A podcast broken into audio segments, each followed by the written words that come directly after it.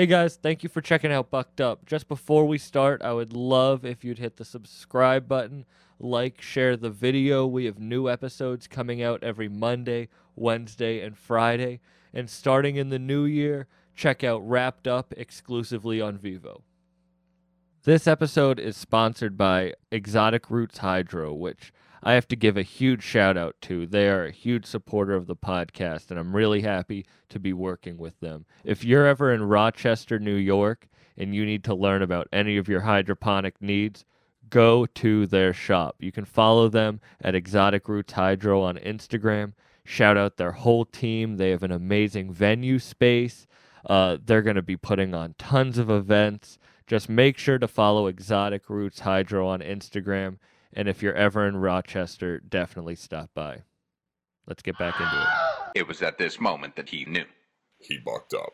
Now you fucked up. Now you fucked up. Now you fucked up. Now you fucked up. Now you fucked up. Now you have fucked up. my brother turned me on to Dour Candy. I don't know, probably almost 10 years ago for Christmas. He got me Dour Candy on on record. Uh and that's how I found out about about Woods and and of course Armand Hammer's just like that's my group, that's my jam.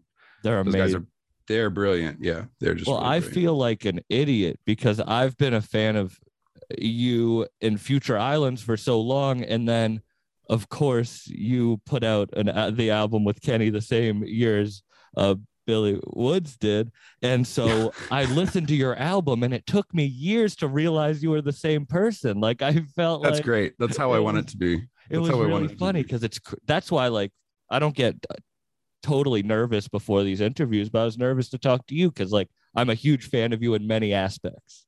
Cool. Thanks, brother. I appreciate it. Um, yeah, yeah, that it's funny with the Kenny Segal record, you know, that's it's weird to drop like your debut rap album at 35. Uh, and uh and I think for you know, that's like an ongoing thing for me, and and kind of why I keep like Hemlock Ernst is it's not really a secret, but I don't I don't really promote it because I kind of uh I mean a lot of people, you know, a lot of people that know me within music or know my name, Samuel T. Herring, it's they know me as a singer of Future Islands or or uh, for some features here and there, but but uh it, but you know I I started I started rap when I was 14. That's like what got me into writing. It's what got me into poetry, or I kind of was getting into poetry and and hip hop at the same time uh at 14 and in like this I'm in my parents' house right now, so I'm just like I'm in my dad's house like, right now. okay, that's what's up. the parents edition. Uh Exactly. of bugged up. No, it's like uh yes, I'm just like flooded with all of that's why I'm like I feel groggy. It's 11 o'clock and I'm like, oh god, the fucking memories, man. I feel the exact same way, and I got my booster yesterday, so I was worried I Oh, shit. feel yeah. shitty today, but no, it was great. I um, it's funny that I am in my dad's house right now because I went to go see you and you guys in Boston with him, and oh, cool. um, yeah, and we got way too high off edibles, and we were like right in the front. And that's why I wanted to have you on, and I reached out to you in the first place because your performance was literally one of the most amazing performances I've ever seen. Like you go Thanks, somewhere. brother. That's why I needed to. Add, I just need to ask you, like, where do you go when you perform? Like, I mean, you know, it is like uh, you know, I've done, uh, done a million interviews and they say, you know, how how do you perform so passionately? And it's just like it's really simple. I think it all starts with when in the writing process, you know, if you're if you're writing words that are really uh that are really personal to you, that uh are coming from a place of of pain or passion, uh, or just just of great feeling or of great thought, like digging into yourself when you when you begin to excavate that again on stage in front of people you know it's it's kind of a it's a process of of uh vulnerability just like cracking into oneself. But i mean it's also about going to that place. I think i think as as a performer um i am trying to you know from from the early days it was really about trying to go back into these really painful places which seems fine at the time. And you know when you're writing a song first off because you're going through some fresh cuts you're it's easy to bring that out really raw on stage. And then you kind of you know you you you kind of work through things in a therapeutic way with the audience you know the audience is almost like your your therapist hitting you up oh what are you doing um and then uh and then I'm sorry, man. I just had a I got to mute my phone. Um, so, anyways, yeah, the audience is the audience is kind of watching you. You're going through it with them. You know, you're you're giving you're giving them a large piece of yourself. But then I feel like over time, you know, you don't, you know, when you're five, six years past the song, um, and you're you're digging into this place that you don't really want to go to again. You know, your your anger is different. Maybe you're not angry anymore. Your sadness is different. Maybe you, you found peace in that place. Uh it's it, it's a very different kind of process of like digging into that and and choosing what you want to share and or the songs change. Like we have an old song called long flight which is about you know uh leaving away on our first us tour uh and we were gone for four months. And then somewhere in the middle like me and my partner kind of split up just because i was i was gone for two months. Um then we saw each other for a few days in between and then i was gone for another two months. And then when i got back we were i didn't realize it but the relationship was done. I was like cool so we're just gonna it's just normal now right? It's like Yeah. no dude what the fuck? I broke up with you like two months ago. Like what? What so anyways like but you know that so that then long flight is written about this process of kind of like going off to to chase a dream and realizing that you lost everything that was kind of holding you down in the process. You know you're like well i have all this shit in order so now i can go because you know sometimes we sometimes those people in our lives really help us. They give us the support or they give us the the power and confidence to go on and then we lose them in the process. I'm kind of i'm going through that a little bit right now um and uh a- in a, a surprise breakup the, the corona corona breakups man it's watch out Man, that I'm shit's sorry to spreading hear too. that. Nah, hey man, it's this life, just like figuring it out, figuring it out as I go.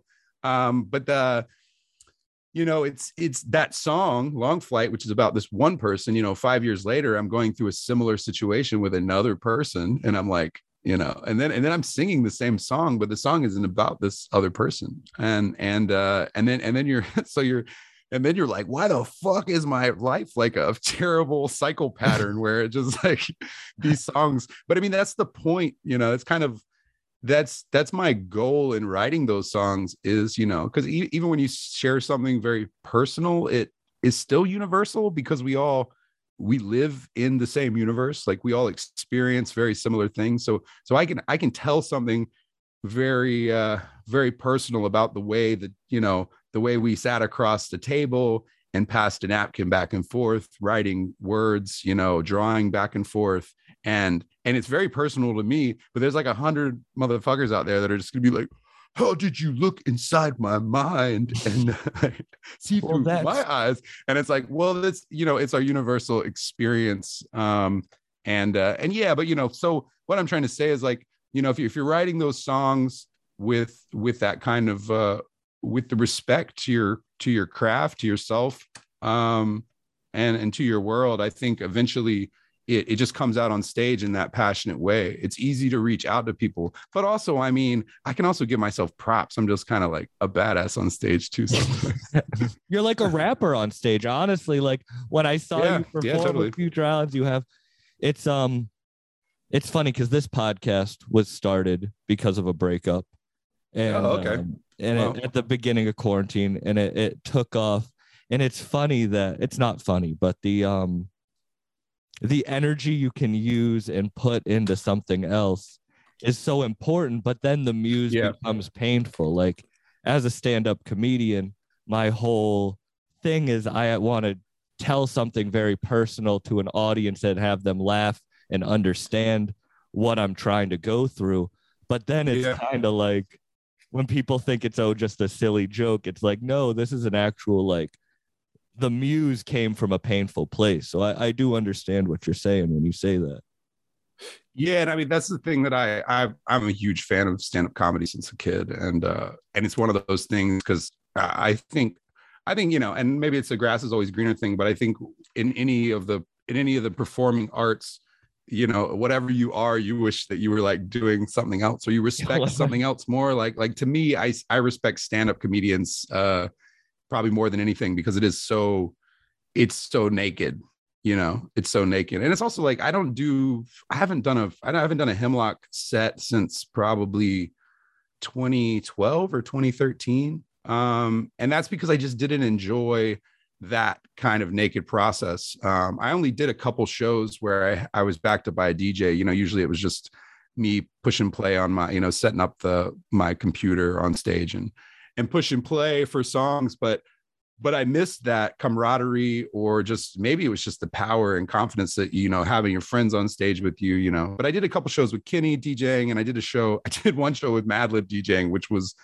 bonkers. This is one of the craziest. uh experiences I've ever had. And uh and yeah, you know that that definitely gave me more of the what I'm used to in a in a live performance, which is just that, you know, because because for me, Why do you think you, you know, I feel more? Why do you think you feel more naked performing rap than you do like when you're on stage, really tapping into that place? uh because I'm a white rapper and that's not you know like let's be honest. You know, that's that's like a thing that's a thing of uh of just feeling you know i, I mean there's so much of my art is is based on uh those ideas of how we judge people uh based on uh what they look like you know you're and and i get i got a lot of shit coming into the spotlight with uh like the letterman performance which brought us to a lot of people's minds like the first time they experienced us and then so i'm dealing with the really you know as a motherfucker that's in my head i'm not reading all the good comments i'm like just focusing on the people that are really focused on how I look. But that that's kind of the thing, you know. It's like, uh, oh, okay, so I'm I'm like you see me as a middle-aged bald guy who's chubby, and how am I allowed to do this? I mean, that's that's the question. Like, like it just not. It's like you know, this hurts my brain because how can this guy do this? And then it's kind of like, well, that's the fucking point. It's like you know, I get I can I can I can do this because this is I mean this is literally who I am. And I, I think we judge people a lot. I think a lot of people don't take chances because they feel like they don't fit the bill for those chances. Um and and that's like a part of- rapping since you were 14. Like that is who you are. I feel that way. yeah, exactly. I mean I that's, feel that way thing. doing this. Like my podcast just recently kind of got somewhat of a a push, like a good amount of Mhm. views. And a lot of people are like, "Why is this nerdy white kid?" I mean, I'm 24 years old and balding. I, I'm like, "Why? Yeah, that- why? Why is he? Why is he getting these interviews? Or why is he being able to be put in these situations, not knowing who I am, or like even listening to what I'm trying Yeah. to say?" well it's also because you're grinding and i mean that's the that's the big that's the big go uh, like the key to so much of this and i think a lot of the people you know checking out checking out your podcast so many people you're talking about are talking to are just people that are grinding you know you have to you have to put in work to to not only get an opportunity i mean of course there are people that get opportunities that have put in money uh, but a lot of people you know if, if you put in the work and you get the opportunity the the work shows you know what i mean Yeah. uh the the work like my i had a teacher i had a teacher years ago that was extremely influential to me when i was 17 and uh you know they, they just told me you know you can fool the fans but you can't fool the players you know it's kind of like it's like you have to do the work if you really want to do something. And you might be able to make a buck but you aren't going to you're not going to create the kind of impact that you can and get the respect from the people. I think to me is so much you know i i've always done this for respect. And so much of that comes from just you know KRS-One is my teacher you know? It's just like i'd rather be broke and have a whole lot of respect. That's like that to me is the thing that is probably more of an inward uh you know as a child that's like some six seven year old shit that i'm still working through. Um but it's very much like i i want to be accepted and respected for what i do and how hard i do it. And and you know it's point you just can't you can't do it the same physically like so much of my presence on stage. Um well maybe i give too much credit it, but it is the physical aspect but i think there's still there, there's a lot of things like and, and through hip hop uh through rap and it, it allows me a very different avenue of exploring my uh my thoughts and feelings in a much deeper way than a pop format does than a rock format does you know? To it's it's hard to write a good rock song um that you get you know you get 8 to 12 lines and a chorus and you got to put a bunch in there um and in a you know in a hip hop verse you can just sprawl out for for days and really go into things. And you know they're very they're very different processes. Um but it's all yeah it's all about it's all about just kind of uh wanting to be seen. I mean really uh, to get to get to like the root of it it's about trying to tell a personal story. And and i mean for in in the future islands world that's kind of that's that's where that mc comes into play. And i thought it was interesting you said that because i think when when i did that single with madlib a few years ago you know there were some press and interviews i had to do and people are like how does that come into play? Like i don't see i don't see it. Like i don't see hip hop influence in future islands. And it's like literally I just talk about my personal struggles, you know, like Yeah. luckily my band my bandmates are amazing and let me just like cry over their music or whatever or just like, you know, tear myself apart through this. But that kind of to me that that uh speaking about personal struggle in a very personal way but like feeling strong in it is like what hip hop taught me about as a kid, you know, and it gave me it gave me a kind of uh a certain kind of armor against the world when I was really young, uh, and trying to be trying to get some uh, sense of self and sense of identity. Because you know, I'm from I'm from small town North Carolina. You know, I'm from a tiny place. There's not there's there's n- there's no kind of culture uh, that really speaks to you know. There's no record stores. There's no like Yeah. show spaces. You know, there there is no way to get to it. So like getting into underground hip hop uh, at a young age was it made me an outlier. You know what I mean? Um, and so I and so that's I part of the same way. that's part of identity too. Yeah. have you been? Have you been grinding nonstop? Like, have you been grinding nonstop since I don't know? Have you been able to take a break? Yeah, I mean, you know, uh I mean, I feel like I've been on break for a little while now. I mean, you know, the last couple years have been so ridiculous just not not being able to do anything. This is Future Islands is a touring band. Um we're coming up on almost 1300 shows as a band. We're at like 12 around 1270 now. That's insane. Um yeah, and and, you know, Congratulations. and that yeah, still I can still walk. Congratulations. I still have a voice. Uh, but yes, I mean, you know, Future Islands had years 2008 to 2012. Those five years, we did, we averaged like 150 shows a year. And that was really us coming from a band that was, you know, 2008 to 2009, we're just like playing for peanuts around the country. Um, you know, those kinds of tours where you just make 50 bucks a night to, to split up amongst the band, you know, like Yeah. you're not splitting money, you're just, you're going, you're setting up, you're playing a show, you're getting 40, 50 bucks, you put it into the gas tank, you everybody gets a subway five foot, you know, sorry, sorry, there's no no buzz uh, marketing on the show. Five dollar. But uh yeah, you just like, could I just put everything you have in that foot long roll for five dollars and you just like eat a soggy mess twice a day?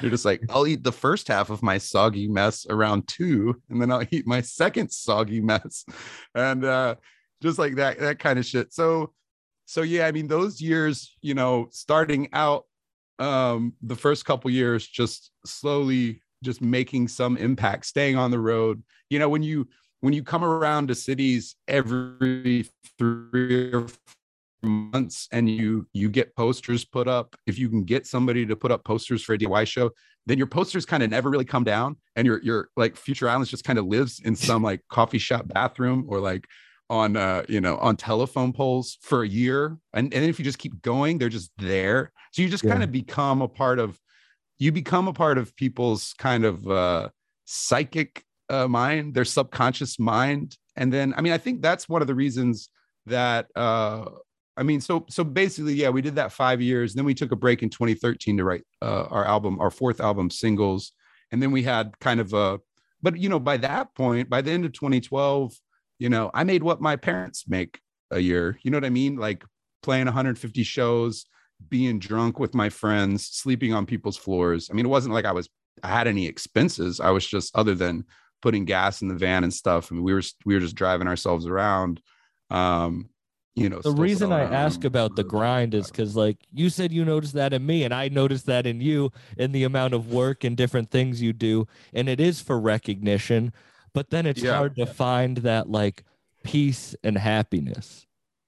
Yeah, well, that's, I mean, unfortunately, that's a thing that is not ever external. I mean, that's the hard, that's, that's the hard lesson that I've learned through time is that peace and happiness doesn't come with external things. And it's a really, that's a really fucked up thing to realize when you have worked so hard. Cause I mean, okay, so, you know, in my trajectory, you know, when I, when we went out on the road in 2008, I I basically, you know, I lost I lost this partner because of because I was chasing this dream.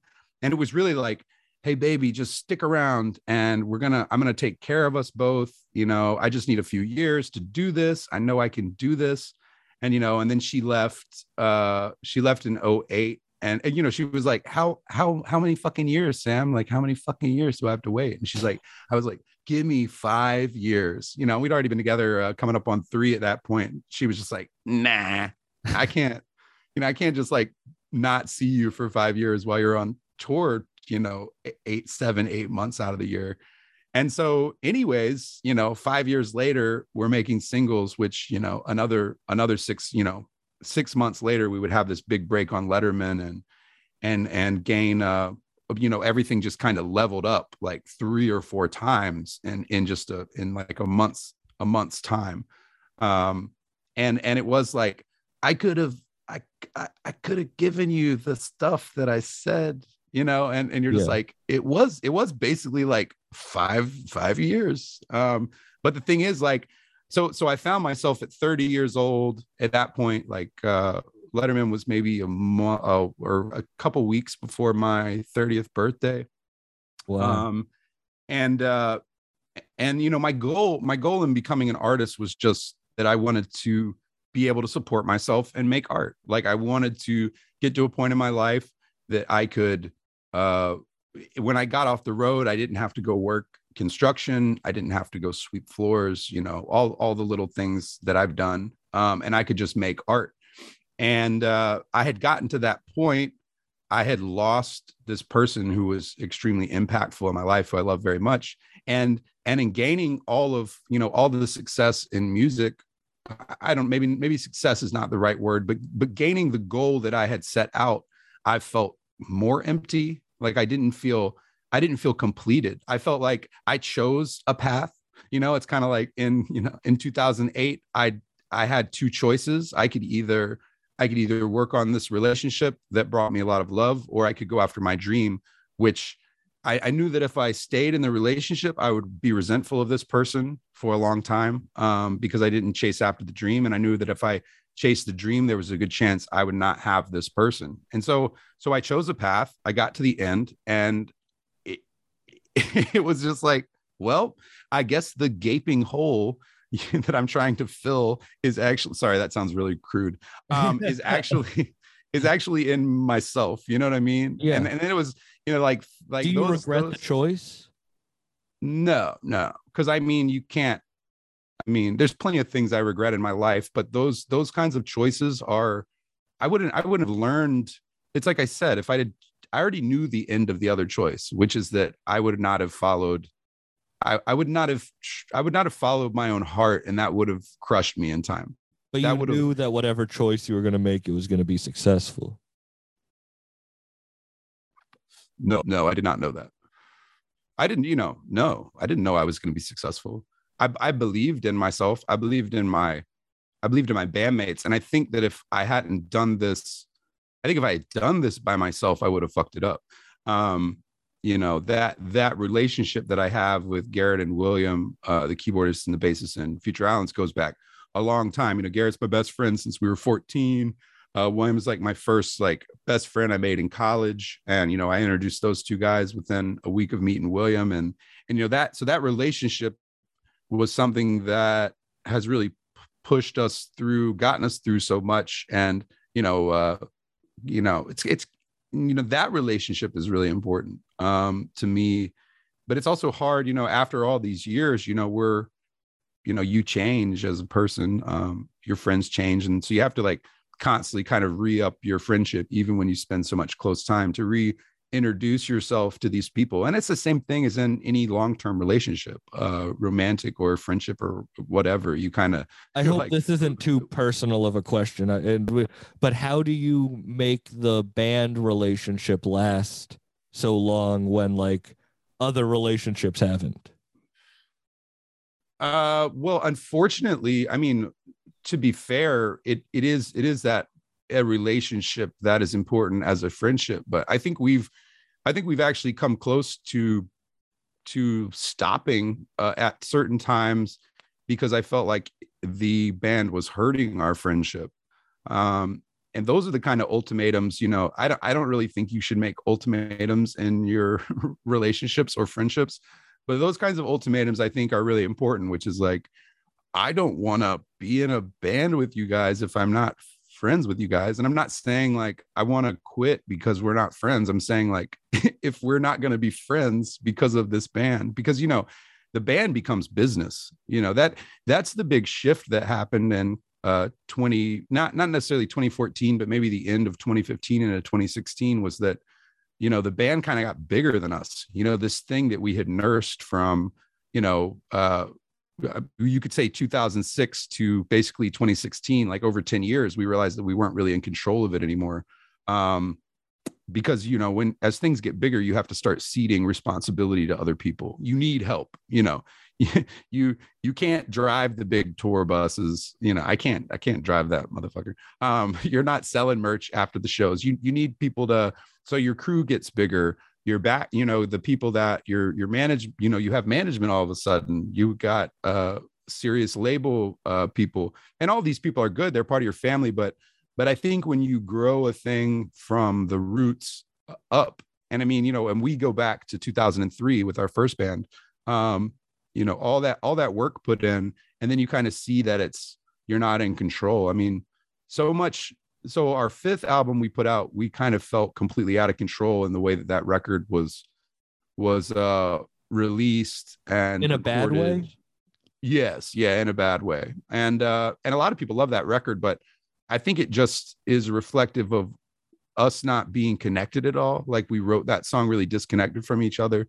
And after that record came out we had a big uh a big like sit down like it can't it can't do this. I know i'm i mean i was the one who was like hey we have to talk like because i can't do this. Like And what I can't not- uh the talk was at the beginning of 2017 i mean it was probably actually a couple a couple weeks before the record came out. And we already we already realized like oh we fucked up. Like we should have taken more time with this but we just kind of like followed the business deadlines and what other people we've we basically followed a lot of guidance to make to to release that record that kind of it ended up just backfiring in the end. And and uh, so like making the last record as long as you are was you know it was the first time that we we co-produced uh we you know there was no compromising people's positions. It was just uh everybody has to be happy. Like like uh everybody has to be happy with these recordings before they're they're out there.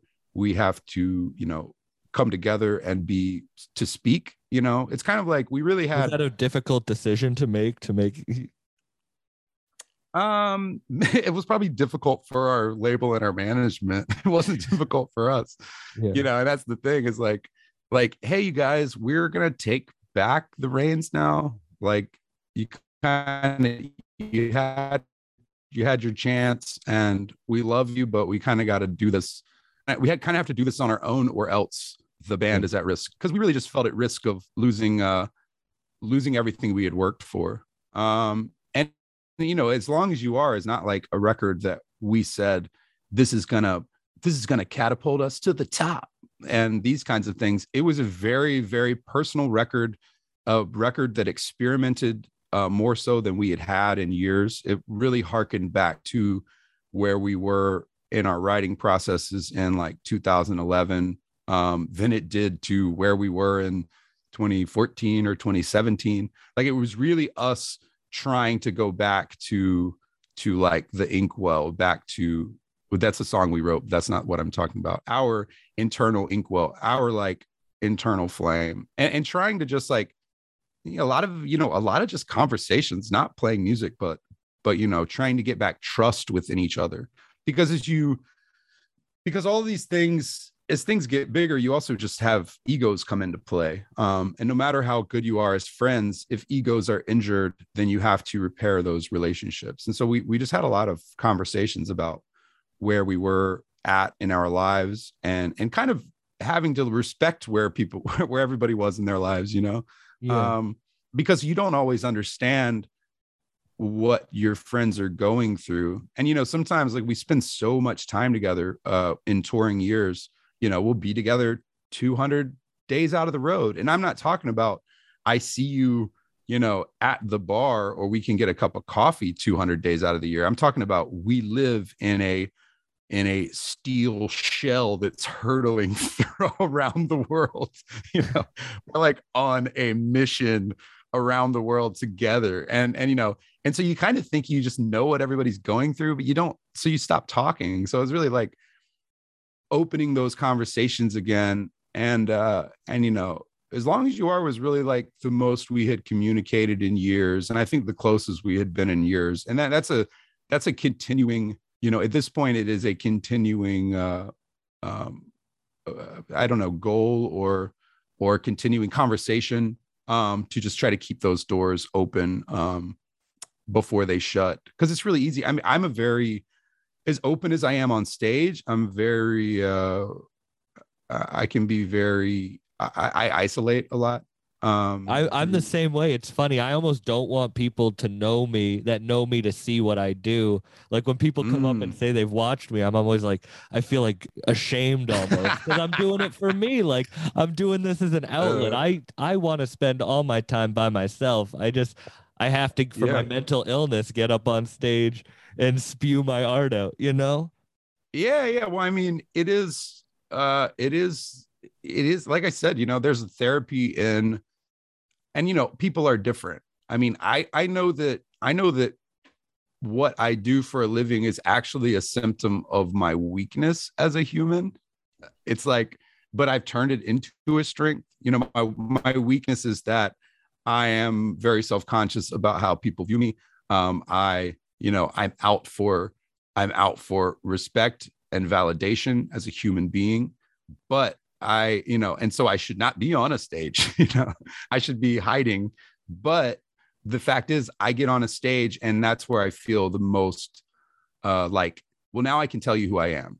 Like Yeah. on the on the street i don't feel strong. On the street i feel cons- i feel like just self-conscious about about how i'm viewed. But when i'm on stage i'm like this is who i am. And i feel so strong. Like i feel uh confidence in that you know because it's not it's not only me sharing myself in a very raw way. And you know because i do you know i'm i'm playing with i'm playing with like gender norms on stage. You know i'm playing with uh you know what what it is to be masculine like what what the fuck does that mean? Um and these things you know i'm i'm playing with just like that idea of of uh what's beautiful and what's possible. Um and and these these things are really important to me um to to push that and make people think because because it's something that cracks people open you know when they say like well this motherfucker is he can do this. He's he doing this.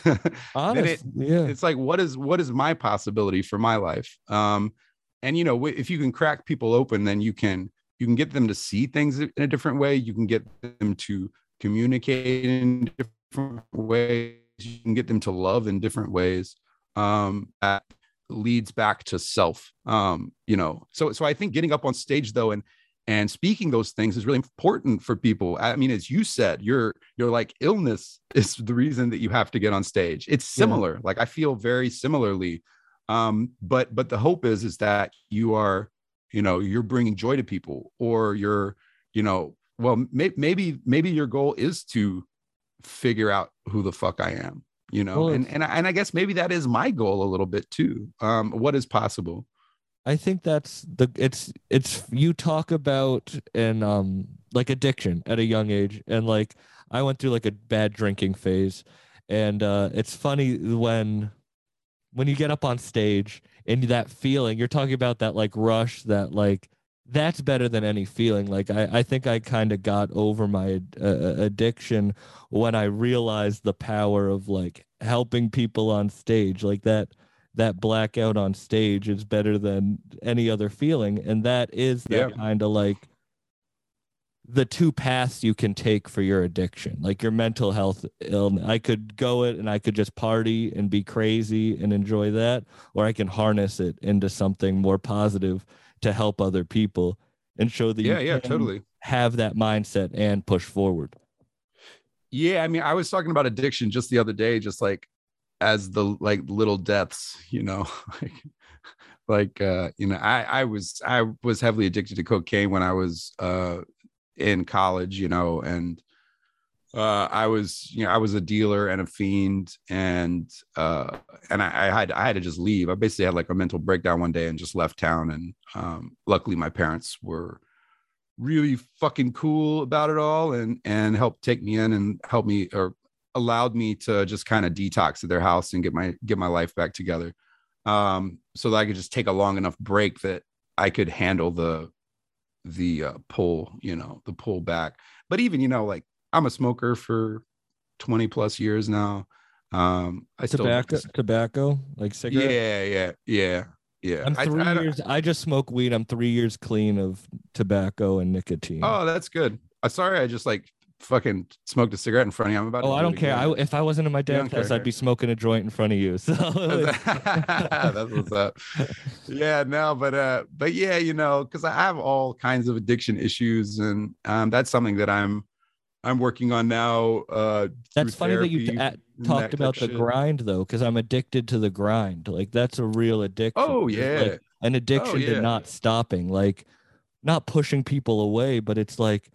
Shit, I don't even want to celebrate Christmas because I want to go grind. I want to go, go work. work. Yeah, no, that's a bit. I mean, ambition is a really that's probably one of the most toxic things in my life is uh is straight up ambition, and that's like the thing that has driven me to this point in my life. My ambition has given me a lot. It has it has helped me to achieve um successes within my art that I never really thought was possible. I mean, I guess I thought it was possible because I went for it, but at the same time, I don't I don't think I knew the shape of what that meant, you know, the shape of that outcome, but also that ambition uh it it takes me away from like you said, like takes me away from my family, it takes me away from my friends, it continues to ruin my relationships uh you know, and and because because I don't know when to put it down, you Yeah. know, I am constantly you know i wrote i wrote and recorded a song yesterday in this room you know what i mean? Like i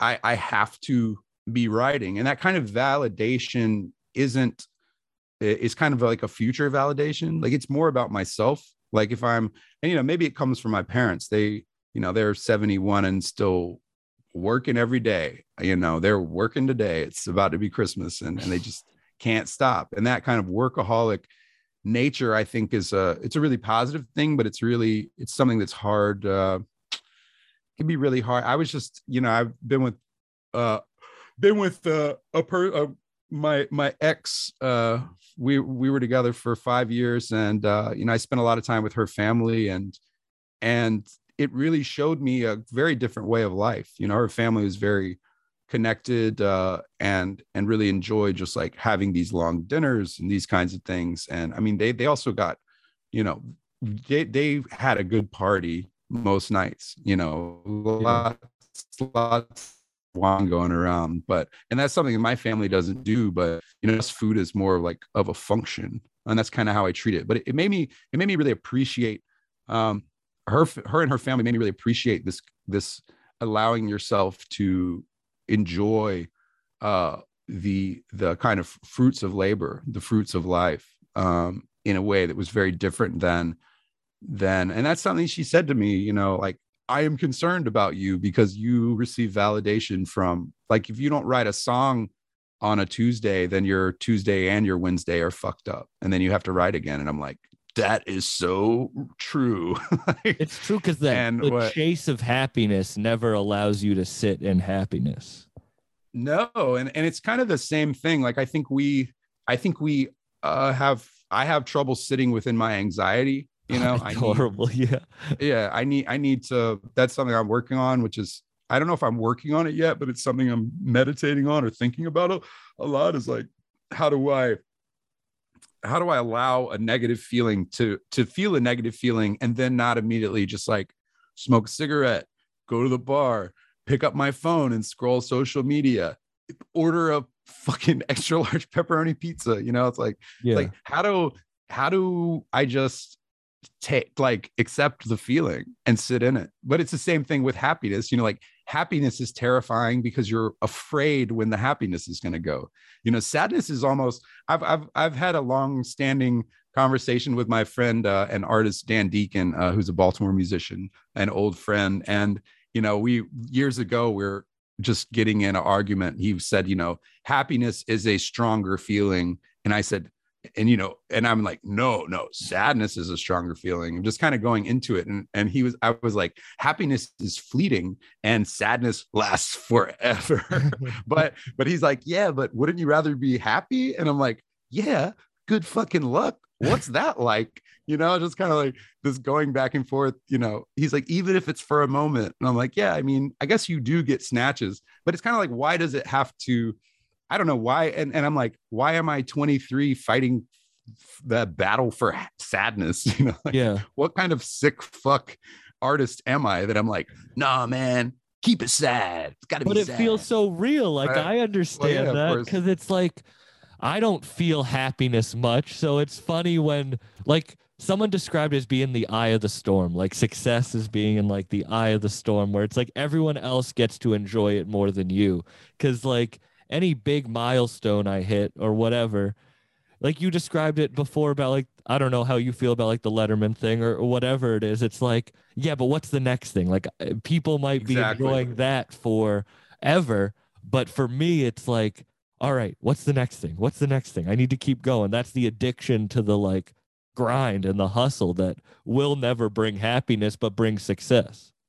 Yeah, and I mean, you know, like Future Islands is like we're a career band now. Like I, I can, I made a living through Corona not doing anything. You know what I mean? Like just from, just those those royalty checks that have built up over years. That is a really great place to be. That is like the place you want to be, which is like I can now support my my life with you know this kind of passive income through through the, all the hard work you know f- almost 20 years of working and now in this time where i should be uh in a really bad place i'm able to get by. Uh, and and you know that because i always say like there's no pension for aging rock stars. There's no like you know there's no like Yeah. social security retirement plan for you know you got drunk every night um for 20 years. Uh you know so so you you know it was kind of it was a comforting moment but that grind you know it was something that it actually helped me a few years ago because uh what i think it was paul mccartney did he did a song with kanye west maybe yeah. how, mhm. long ago was that four or five years maybe five six Yeah, years? like five, five, six years ago, maybe. and well the whole thing was is it was a big deal because the internet was like like it was trending on twitter like who the fuck is paul mccartney and then i was like well shit. Like what the fuck am i trying to do? I'm trying to be like voltaire or some shit. I'm like want to you know like how who the fuck is gonna remember me? And if like paul no you people don't even know who the fuck paul mccartney is. Like Yeah. you know it's just like like what are my chance being remembered? So like this kind of ambition and grind to be like i want to you know i want to be remembered as this great performer and this great writer. And then it's just like okay i think i can i think you need to relax bro. Yeah, uh, no, it- i think your i think your young beatles days are past. I don't think you're gonna i don't think you're gonna capture that one there bro. Let it be. Well, then how did you feel about having like a song blow up on TikTok or something? You know, like i mean that's pretty that's pretty wild because that is a totally different. That is how it happens today. Like that probably opened you up to a completely different audience than like ever before, and opened up longevity. Well, the TikTok thing is weird because we actually had two. I've got two connections to viral TikTok hits because Future Islands did a remix for Phantogram in I don't know 2013 or 14 that then went viral on TikTok uh, maybe a year year and a half ago. Oh, and now, you know, yeah, yeah, it's and the song is awesome. But the funny thing is I didn't do any I didn't do anything on that song. That's all that's all Gerrit and uh Gerrit and William. I think Gerrit pretty much remixed the track and then William added bass. Um, and I, I didn't do anything on it. Just he basically just took the vocal, uh, Sarah Barthel's vocals and uh and and flipped it, and it's really dope. But so that that song is now a crazy song, but but we don't get any royalties from it because it's a remix. So we're just like, Oh, damn it. And then the the other track was that uh The Bad, Bad, Vano- Not Good one, Yeah, right? the Vano 3000 flip of of uh time Move slow with bad bad not good. Um and and that that's kind of a funny one too because I don't really know you know I, I I don't know how much it's done um as far as getting people's attention onto me because they're just like who is it what's what's a Samuel T. Herring? Uh what the fuck is that? Because I mean it's just me like running away is easy. It's just like super hot like that was crazy how perfect fucking- you just did the sped up version of that. I know I should make my own version and get collect all the checks. That's so but funny. uh that that's kind of yeah that's how i like meet children now. Like if, if i have to hang out with like a friend's like teenager i'm just like oh yeah that's me. Running away Yes, easy. they're like so- what but no it's just like those those things are funny but i'm waiting for the i'm waiting for the real future island song to to go viral so we can uh we can cut a check or something. But no i i don't know. I mean that's that's like a whole i'm not really cat i'm not really keeping up with what you're supposed to do anymore. And I, I i don't have the i don't have the grind to do that. So i'm a really i'm pretty focused. You know the last few years have actually been really good for me um and even what i'm going through now i think i'm dealing with in a very very positive way instead of uh the way i would have uh 5 10 15 years ago because because the last couple years i got i was able to get really grounded. And that's probably part of big part of that is just age and learning um what what you're capable of what you're allowed to do. I mean like i was saying with the uh with our 2017 record it wasn't just you know when you take everybody's advice to do a thing you're also you're doing a little bit more in ways that you wouldn't normally promote a record uh doing other certain types of press or just like lookbook shit and fucking press photos that i hate because it's just not representative of like who we are as a band. Um i still hate taking press photos but if you live if you live in a social media world it's like bands don't even put out music. They just put out press photos like every day yeah. and, I- and I, I sometimes I think to myself, you know, I'll, I'll be going through moments of self doubt and be like, you know, maybe I should just, you know, go to LA and just put in, you know, five or six uh, years of work and, you know, get on everybody's shit. Hey guys, this episode is sponsored by the podcast Woody Two Shoes, hosted by comedian Thatcher Wood. Other than being a really good friend, Thatcher is one of the funniest comedians and podcasters I know. Uh, Woody Two Shoes is available on all podcast platforms. It's a comedic podcast where he interviews a different interesting person each week, and they get into a bunch of different topics. Uh, you should subscribe to his YouTube channel too. At 100 subscribers, he's giving away merch. At 500 subscribers, he's giving away a PS5. That's right. Yeah, a PS5. So make sure you go subscribe to Woody Two Shoes on YouTube and uh, follow Thatcher on Instagram at Wood Two Shoes. Two is in the number. Wood Two Shoes on Instagram. Let's get back into it. I can pretty much do whatever as a writer, as a singer. Um, it's one of my strengths uh, that I, I can pretty much be cross genre.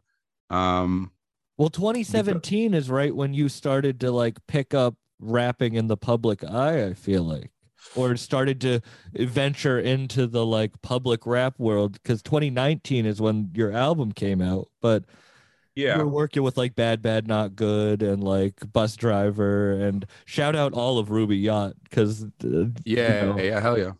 Have you have you ha- had Rory on here? Have you had no, Rory I haven't. I've seen him perform Okay. so many times. I'd love to talk to him because I'm from Massachusetts he's- and I know he's up in Maine. Yeah, yeah. Well, he's out in Nashville now, but he's just he's a brilliant character. I mean, really, uh, he is probably the reason I started writing again. Um, because of because of all the work that Future Islands did, grinding from 2008 to 2012.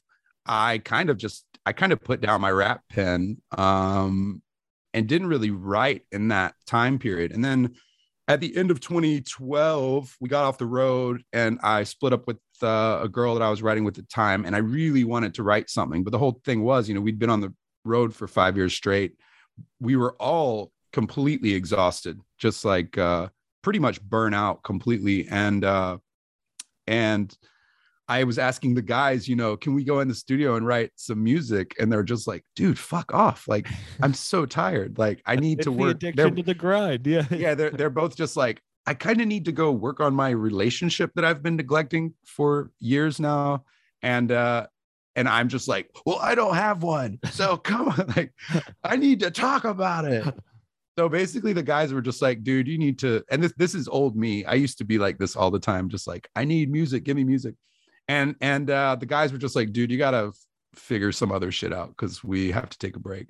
So I I, I actually started pulling up, I pulling up uh, instrumentals on because I'd also kind of uh wasn't like I I left my I used to be a crazy freestyle MC, you know, coming out of high school into college, um, and do you know I used to do battles and shit, and uh, I didn't win any, but I got close a couple times. I won some battles. I didn't. I won no wars. I never won an award for. Uh, I never. I never got first prize at any of these battles, but I got respect. And um, and so I just started pulling up instrumentals. Um, and it was actually the Captain Murphy that uh, it was a Flying Lotus project. Um, and he love had that. put out Yeah, I love. yeah, he put out the Captain Murphy instrumentals, and I just started writing, and I wrote this song called Macalicious that was it's never been released. I've, I've performed it live a couple times, but it's all about it was all about homegirl and and me trying to get back, like like where the fuck did my Mac go? like I'm I'm, I'm single again, and uh, but yeah, that kind of like had it made me start writing and thinking about that in that world, but not. I I, I did a couple shows around that time um you know i just wrote up like six seven songs using stolen beats off the internet um and then and then sometime around 2014 after letterman uh rory uh rap ferreira hit me up up on through twitter about doing a track. Oh, really? He reached out to you. yeah he reached out and was like hey i'm like like you guys are dope. I'm a big fan. Sam I, i've i've heard that you rap and i'd love to get you on this track with my buddy kenny segal. Um, this is how me and kenny met.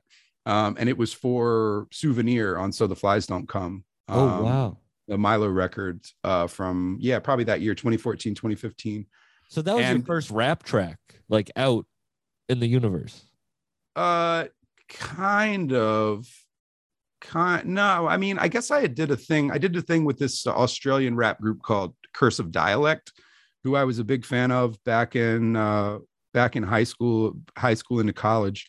They were a Mush Records group, which was a great underground label um, that kind of worked with. They, they had a weird. They were kind of in between the Project Blowed camp and the and the anti-con camp of the late 2000s Yeah. anyways curse of dialect i met them in i met one of the guys in australia on tour and we just uh, or actually it happened because i shouted them out on a on the radio in australia probably around 2012 and this guy contacted me like yo what's up man like you know us and i'm like yeah dude like i fucking i love you guys and then so we i did i did a thing with them a song called twisted strangers which is just like a really wild ass ridiculous verse that i wrote kind of just like a wild style um Twisted thing with- Strangers.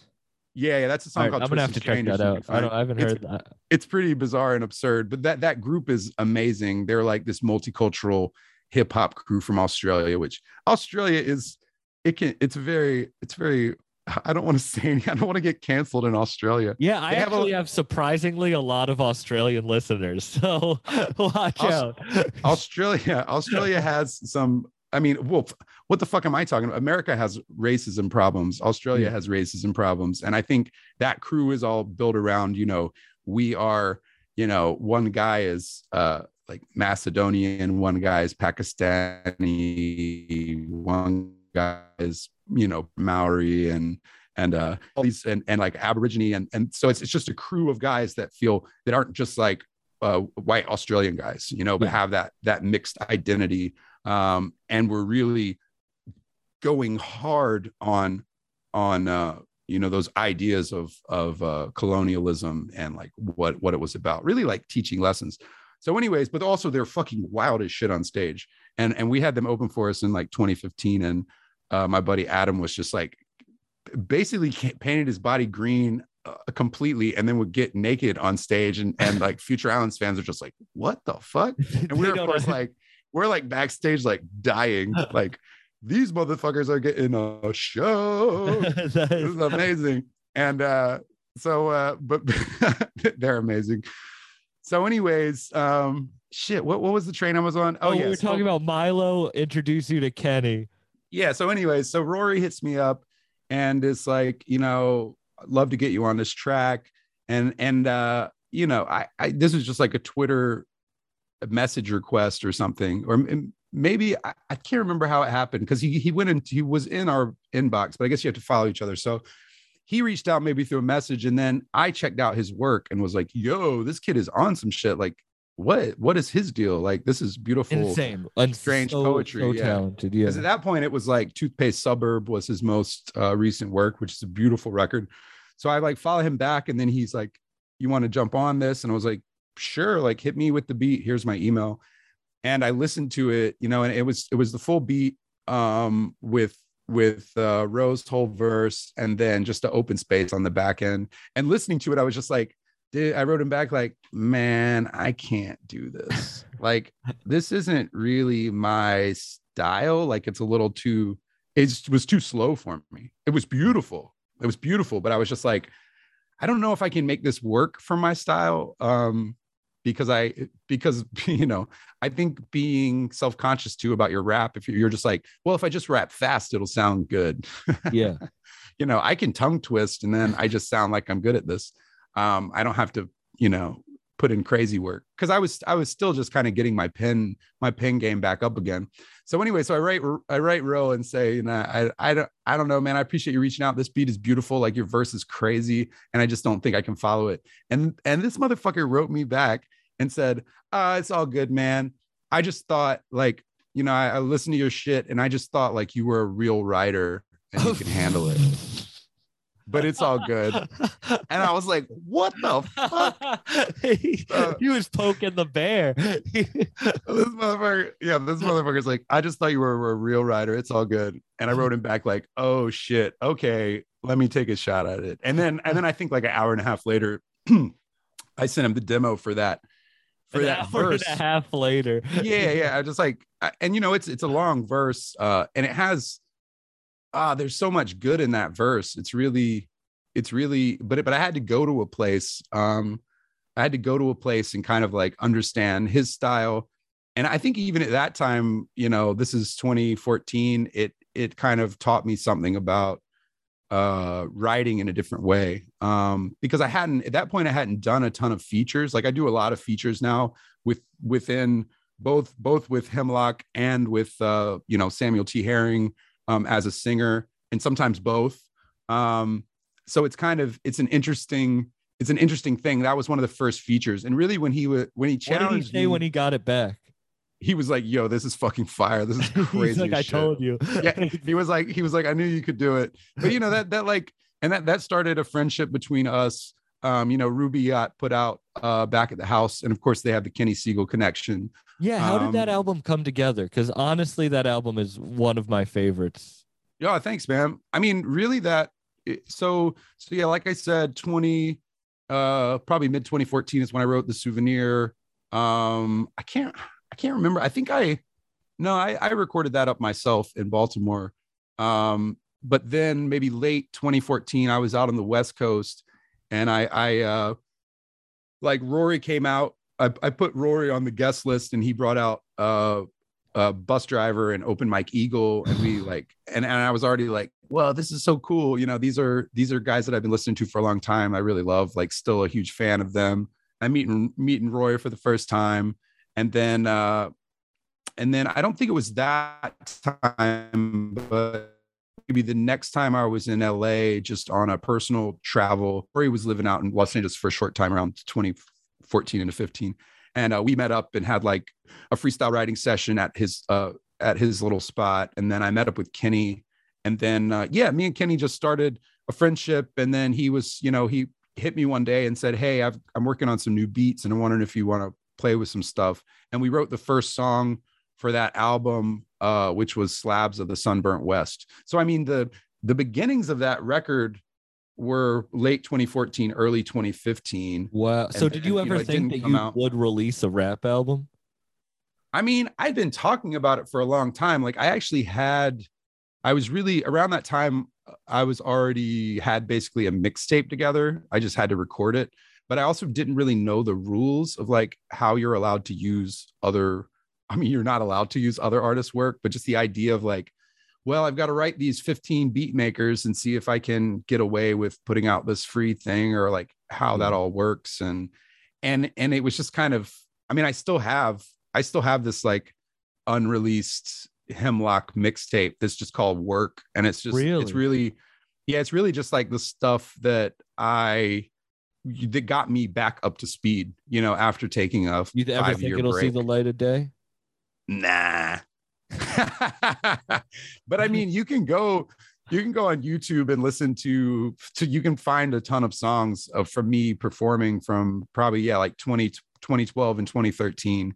It was all that stuff, and some of the beats I made myself. Like I, I experimented a little bit with with beat making that was really just like me finding uh breaks and and loops. You know, I wasn't I wasn't adding anything on top, and I haven't I don't know. I don't play any instruments. I don't know shit about production other than working up my own voice a bit, um, recording engineering myself, um, because I do a lot of that myself. But, but yeah, that I think I think it's it's one of those things where at this point it would some of those things might feel a little played out, you know? Yeah. because I mean, even even coming into hip hop, like when I was when I was first falling in love with uh with hip hop and rap music, the culture of hip hop, I you know it was it was De La Soul and Diggable Planets and Channel Live, and then I went back. Like I was like, I want to know how this began, you know, and so I got really into uh, Boogie Down Productions and Biz Markie. like, ever listen to like the Last Poets or anything? Oh yeah. Oh Right. yeah. I mean, because my, you know, like I said, growing up in rural North Carolina, there's not really there's not record stores or anything. Like you could maybe find something kind of cool at like a Best Buy. Um, you know, like every once in a while. Uh, but but we would just we would just pawn shop hunt, you know, and and uh I where I live here is closest to uh is really close to a military base and an army base. You know, the they're one's about 10 minutes down the road the other one's about 35 minutes down the road so you know because of that you've got a lot of you know young people who have disposable income buying things from all around the world and then they sell them back at a pawn shop. And so i was finding crazy stuff you know i was finding crazy stuff at pawn shops around here um that you know that changed my life you know and i found i found last poets i found you know paid in full uh you know i i found uh i found all of all of biz markie. I found prince paul psychoanalysis which is like a life-changing record. Like so many things that i just found digging through digging through uh crates of cds at pawn shops and and really like informed informed me outside of of uh of of, my of my little small town. You know this is like this is like right when the internet is a thing that you that you have um and and i didn't i like i didn't have the internet at my house uh until like three years ago or the, you know, the house i'm in yeah my parents my parents like we're just like man we We're don't really too busy need working. We can't. We Uh, can't. yeah. We don't need Wi-Fi. it was like yeah so it was always like me and my brother would come home from from uh wherever we lived uh and we would have to go to my parents office to to like check our email and stuff you know uh, just like i'm losing my mind Why did Um, you? Why did you, when you started recording rap, stop performing it? uh well i didn't really have a i never really had a crew i mean and, and that was that was the thing i was excited about uh with with uh rap ferreira just when when he reached out i was kind of like felt a certain kind of kinship um and and uh in- Because you in- are Ruby. because- Are you your your Ruby is Hemlock under Ruby Yacht as a label? it's never it's never fun. If you're listening, Ro, I'm just waiting for you to. I just want my like dec- secret decoder ring. Um, no, I'm I'm still crewless. Like there's so many crews I want to be in, but no, will I feel. Well, I was just out in Detroit, and they told me I was Bruiser Brigade, and I was. oh, like, you lucky motherfucker! no, I was like, Uh, hell yeah. yeah, no. Uh, Danny Danny Brown played our thousandth show um, in uh, Carrboro, North Carolina, a few years ago, and it was like one of the coolest things. And my He's mom was trying to get into stand up now. It's funny because I was with Oh, him and? Hannibal, and Hannibal is releasing a rap album, and Danny Brown's doing stand up. wow, that is amazing. That is amazing. No, yeah, I mean, I've never really, you know, the whole thing was so I came to I, when I got to college, I wanted to be, I wanted to, you know, I was really focused on on art, visual art was what I was studying in school, uh, performance and sculpture, and uh, and then I fell in love with making music with uh, the guys in our first band, and then the thing was like I went to school, I wanted to be, I wanted to like keep making rap music, so I needed to find a producer, and then I met William, who was making really weird electronic music, and I was kind of like. I think I can rap over this. Like, uh, because my style was weird enough at that time, I could just rap over anything. So it was just like, I think I can do this. But then Except for Milo's beat. it was too beautiful. I needed acid. Um, and so yeah, so I mean, uh, I basically just fell into into a band situation, and then that just continued into Future Islands. But also, Did you think you were going know- to be a rapper before like a musician or uh Oh yeah, I never, I never wanted to be a singer or a front person. Like to me, that was played out. To me, that was like been done. You know, like been done a million times. Um, and I There's a and I think million singers of a band. yeah, there's so many singers.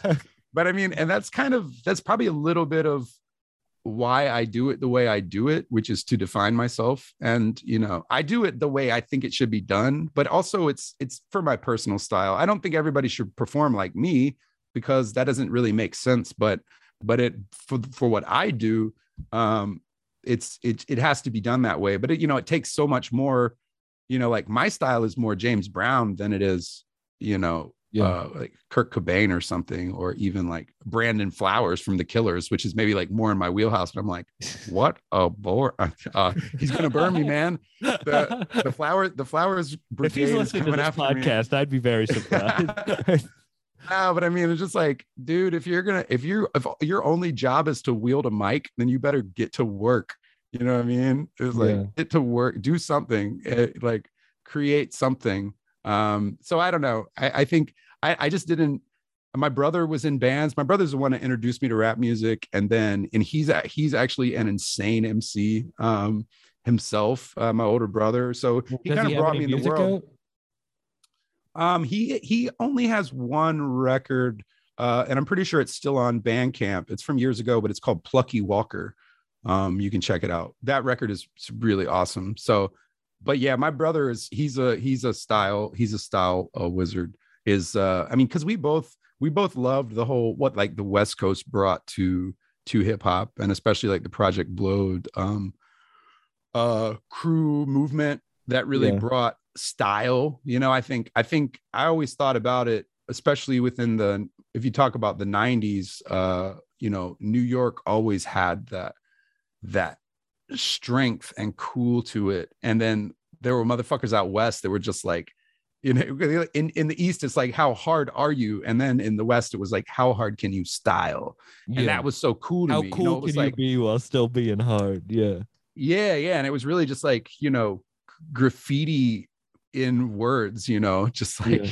just like crazy just like uh, uh, how does it look like you can see the shape of words so so i i really appreciate both styles um and both sides and you know coming from north carolina of course you like claim east or you claim south but it's you know you're you're kind of like a bastard child uh of of music um Well, Baltimore has a pr- really good rap scene right now. I mean, if you look at, Oh, I don't yeah, know for if you know like Jay Royale or Ill Conscience, but there's, or know you'll I never know, three really dope Baltimore rappers. Yeah. Damn. Okay. I'm gonna write that down.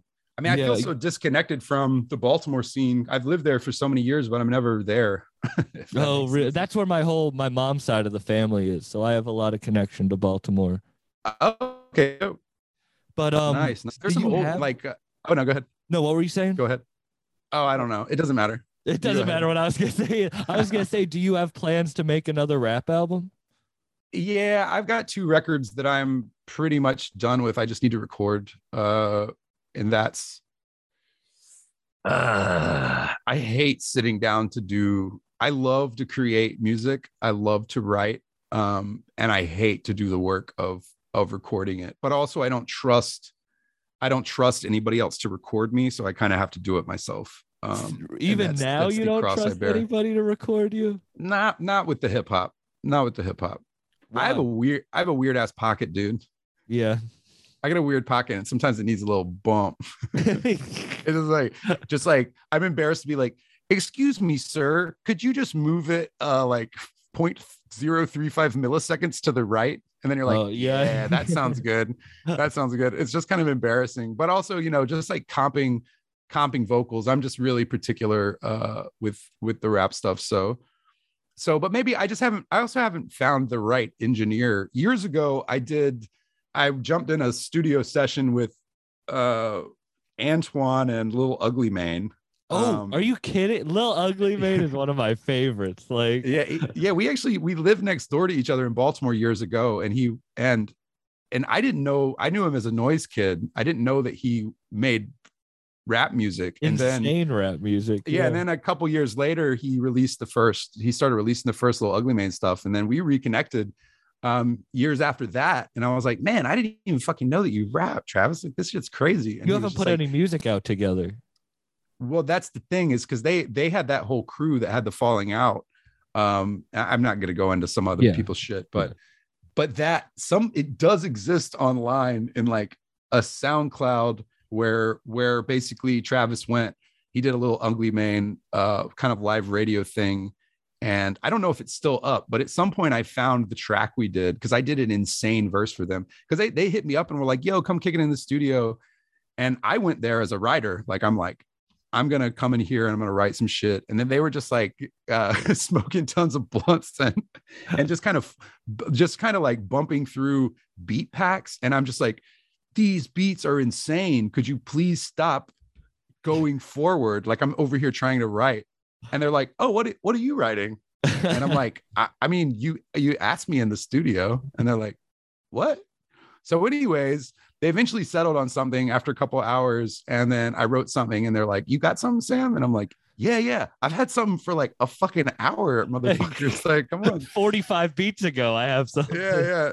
So I got up, I got up and spit this thing on the first take. Like I think, I think I, I think I kind of flattened out at the end, and I was like, I need to do it again. But I just remember taking off the headphones. They're like, "What the fuck was that? That show was crazy." Because it was a bonk, it was a bonkers verse. Uh, and then I wish I could remember it off the top of my head. But um, but anyways, you know, after after that, all that stuff just they because they were making a record, and then it all just got scrapped. And I think Travis just wanted to to go and you know put it put it out. And and i found it just because i was like ego surfing the ego surfing hemlock ernst to just see if i could find some some weird shit. And i found that and i was like oh my god it does exist. Because i always i was just like when is this going to come out? Yeah. and it and it just never happened. But the whole thing was is i uh at that session their engineer was this guy alexander spit who's a producer and mc who i really fuck with.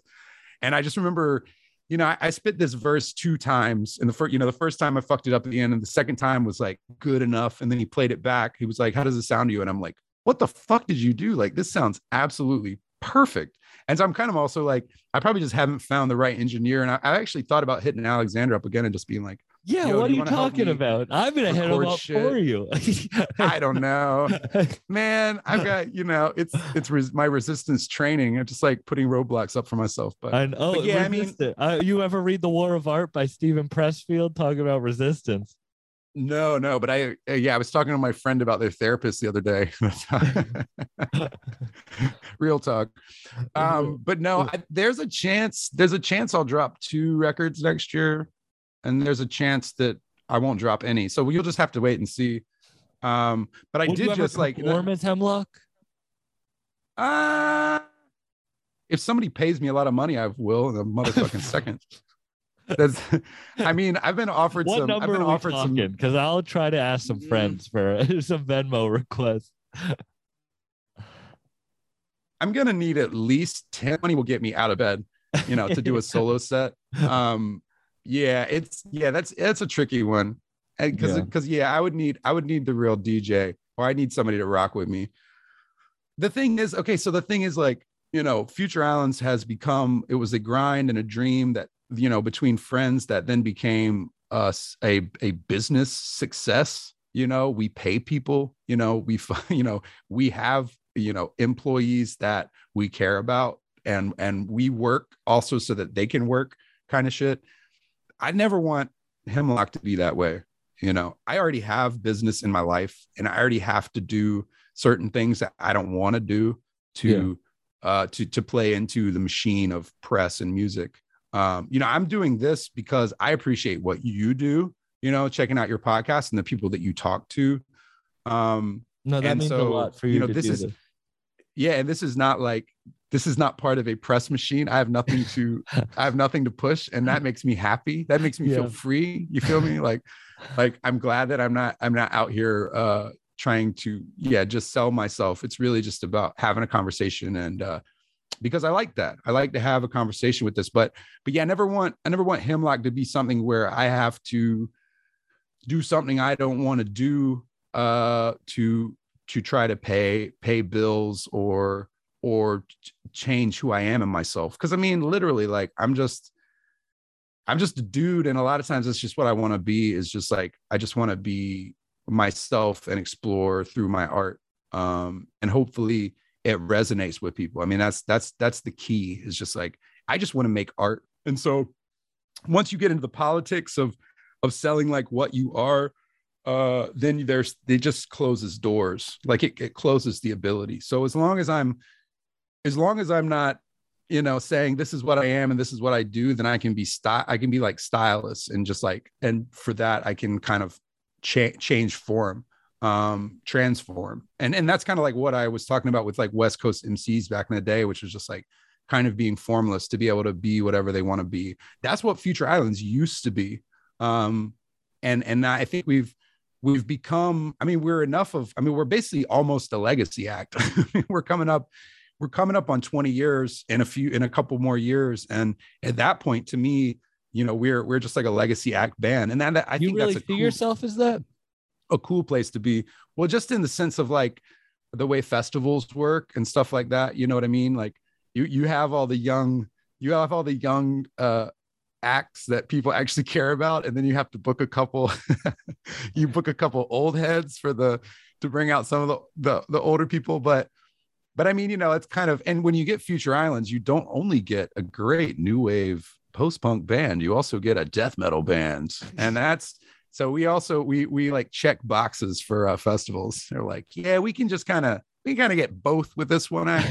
Nah I'm, I'm fucking around. But but yeah i mean I, I don't have a problem with understanding that we with that understanding of like it's not ever gonna pop like it did in 2014 it wasn't even supposed to pop in 2014 man. Like i said i was i was just about to be 30 years old. Like i had given up on that idea of ever being in the spotlight and it felt good. Like i finally had shucked this idea of like you got to make it you got to make it you got to make it before you're 30 you got to make it. And then I gave i was just like dude we're we're uh, we're eating we're paying our rent you know we're doing this. I got new shoes You know, like like i have a new pair of shoes Yeah. like yeah I, I don't have holes in my pants for the first time and then we do we do that you know do that performance that then goes viral and then and then there's a spotlight i mean it was really very surprising for us um Did you know that it was gonna?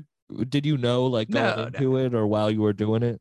no not at all not at all it was just i was really focused on not falling over and and if you if you watch that video again check for it's about it's what's it's right before i sing my first lyric.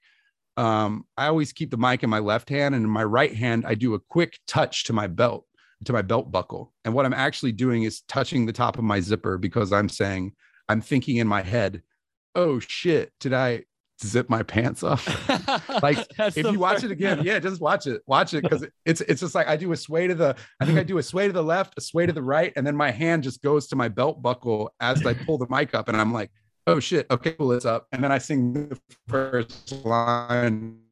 I was just like, oh man. So I was really focused on not fucking it up, and I wasn't sure if I was going to do the big growl at the end until it happened, and I'm glad I did because it tore people's brains out of their heads. But but the fact is, like you know, that performance wasn't even us at our rawest. That wasn't even us. Like, I mean, it actually probably did better because it was pulled back a little bit. You know, um, Yeah, because when I saw you in Boston, you went all out, and I don't know where that is Yeah. compared to other shows. I'm excited to see you in Providence. Boston But- was Boston was a great show. Boston was an awesome show. And I did one of my best slides ever. I don't know if you caught it, but when we do long flight, I I do this uh I do this dive across the stage. Well, you know, when the, when when it's a wooden stage. And uh and on that tour, like I was testing every night, like, I wonder how far I'll go tonight. And so you just like take a few more steps back to uh to do a, a cross diagonal dive from like the back edge of the drum riser to the front like wedge across the other side and that night i think i slid like 15 20 yards and i actually had to pull up short because that stage was so slick i almost flew off the front and i was so proud i was like so proud of myself I do Um, remember that, but I'm happy yeah, you didn't like, fly off the stage. yeah but like yeah those those are that that show was that show was really really uh great just really memorable so Yeah, that I'm whole excited to tour that whole tour was great I'm excited to see Oh, yeah. Damn that's that's coming up i hope everything goes down like we're supposed to do You're going to Europe, to start right? it oh yeah we're supposed to start a european tour february 21st and yeah that's so two months out i just hope everything is i don't know what's going on with this new variant and shit Yeah, everything's up in the air, man. everything's up you, in the air thank you for your time. I don't want to take up any more of your uh, your day, but I really do appreciate you coming on and talking. It was it was a real honor.